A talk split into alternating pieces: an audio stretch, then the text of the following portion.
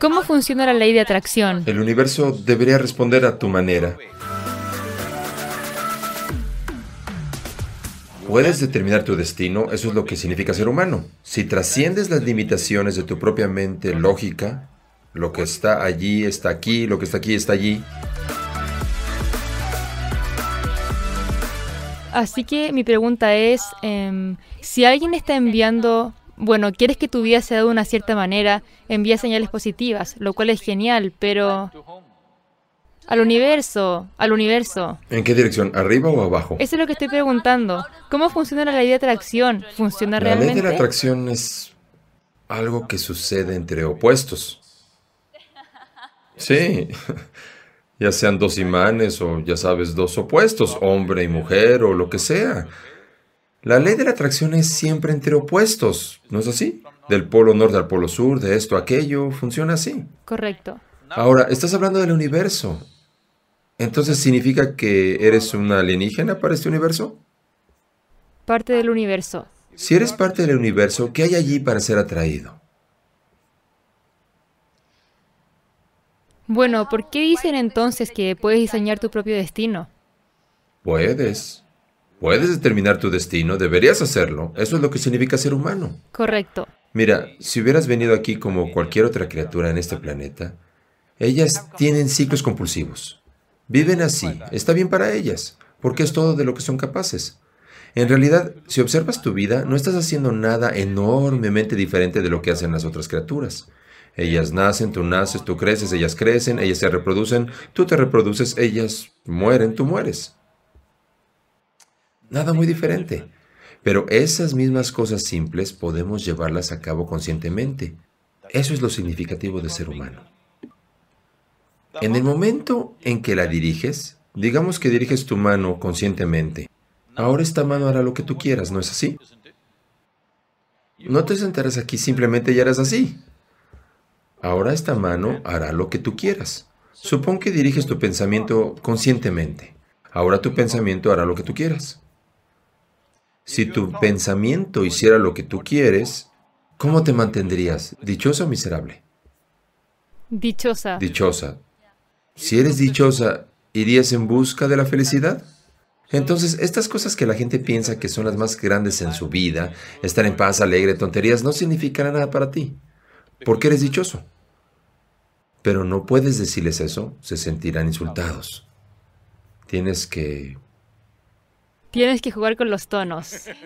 Pero esencialmente, si tus pensamientos y emociones estuvieran recibiendo instrucciones de ti, te mantendrías a ti mismo en el nivel más alto de placidez, sea el que sea, ¿no es así?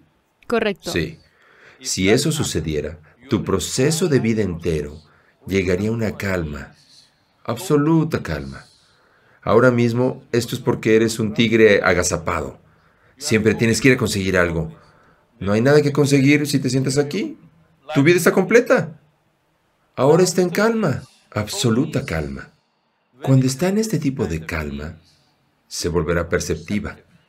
Ahora, solo ejercer una profesión, ganar dinero, incluso ser alegre o ser amoroso, enamorarte, no significa nada para ti, porque con solo sentarte aquí te sucede el nivel más alto de placidez. Entonces, ¿qué harías con esa vida? Naturalmente explotarías algo que no está en tu percepción en este momento. Así es como comienza el proceso espiritual, así es como te haces cargo de tu vida. Ahora, si deseas algo y sucede, quiero que sepas esto. Para la mayoría de la gente, al menos el 50% de lo que desean sucede. Es solo que se enfocan en unas pocas cosas que no sucedieron. Si quieres ser justo en una sociedad razonablemente bien asentada, sucede el 90% de lo que desean. Se están quejando del 10%. Sí. ¿Hola? ¿No es así? El 90% de tu vida sucede como quieres. Por el 10% del que te quejas nunca disfrutas del 90% porque este 10% no sucedió como quieres. Sí. Así que ya en gran medida tienes control de tu destino. Un poco va mal, pero ese poco puede molestarte. Digamos que tienes que conducir 100 kilómetros. Durante 90 kilómetros fuiste exactamente a donde querías ir. En el kilómetro 91 te estrellaste. aún así no es bueno, ¿no es así? Entonces, por eso se quejan. No estoy diciendo que se quejen por nada. Porque por 90 kilómetros todo iba bien y justo antes de llegar algo se estrelló. Así que todavía sufren por eso. Ahora, en este momento se debe a que las situaciones suceden a nuestro alrededor. No todas las situaciones sucederán siempre como queremos, porque la situación no soy solo yo. La situación es muchas personas involucradas, muchas fuerzas involucradas. No todas ellas necesitan suceder a mi manera. Pero si yo estoy sucediendo a mi manera, soy dichoso. ¿De acuerdo? Tanto si la pelota de golf vuela recta como si se va a las montañas, sigo siendo dichoso. Mientras esté jugando al golf. Incluso si no estoy jugando.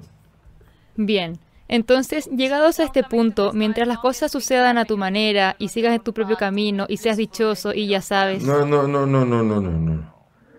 No estoy diciendo que mientras las cosas sucedan a tu manera serás dichoso. Si eres dichoso, no importa de qué manera sucedan. Como sea que sucedan, tú eres dichoso. Bien. Mira, esto es esencialmente que el mundo ha puesto el carro delante del caballo. Tú dime, ¿es más fácil hacerte cargo de ti mismo o es más fácil encargarte de toda esta gente? De Quiero decir que es más difícil hacerse cargo de uno mismo, ¿sabes? Oh, ¿puedes hacerte cargo de esta gente? No, estoy diciendo esto porque la gente no se da cuenta de que necesita hacerse cargo de sí misma y están allá afuera haciéndose cargo de sociedades y comunidades y gente e intentando cambiar a los demás. No, ahora mismo estás sentada aquí. ¿Es más fácil hacerte cargo de ti misma o hacerte cargo de toda esta gente? De mí misma. De ti misma. Primero debes hacer eso, ¿no? Lo que es lo simple y fácil. Si te haces cargo de ti misma, veamos cuánta cooperación podemos conseguir de esta gente.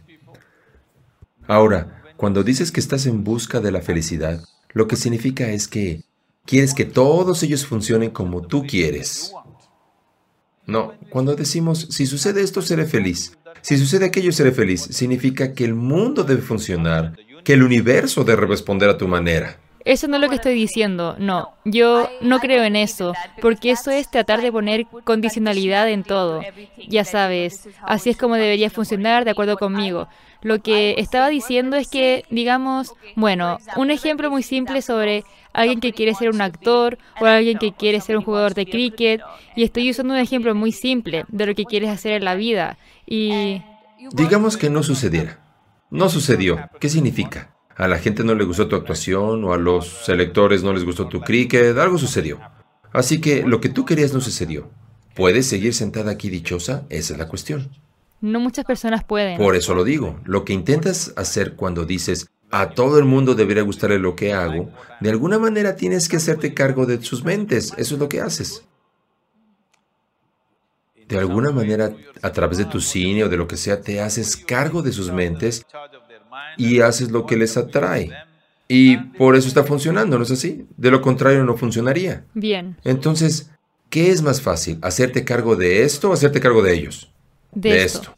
Si te haces cargo de esto, ahora no estás en busca de tu felicidad. No estás tensa por nada. No hay, ya sabes, una espada colgando sobre tu cabeza. Lo harás todo al máximo, a tope, porque no te importa lo que suceda.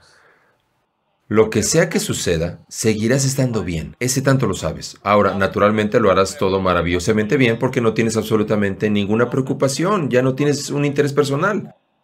Harás lo que sea necesario sin ningún esfuerzo.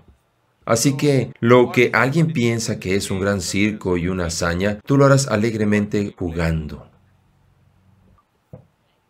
Sí, sí, bueno, acabas de negar completamente el hecho de que existe la ley de atracción. No hay nada como eso. No existe. Estoy seguro de que mucha gente se siente atraída hacia ti. No es la ley de atracción del universo que te da lo que quieres. Pero de todas formas. No. ¿Dónde está el universo? Te pregunto. Bien, formamos parte del universo.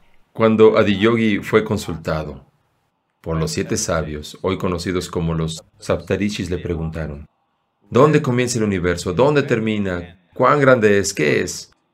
Entonces se rió y dijo, puedo empacar tu cosmos entero en una semilla de mostaza. Es un embalaje muy eficiente, ¿no es así? Sí lo es.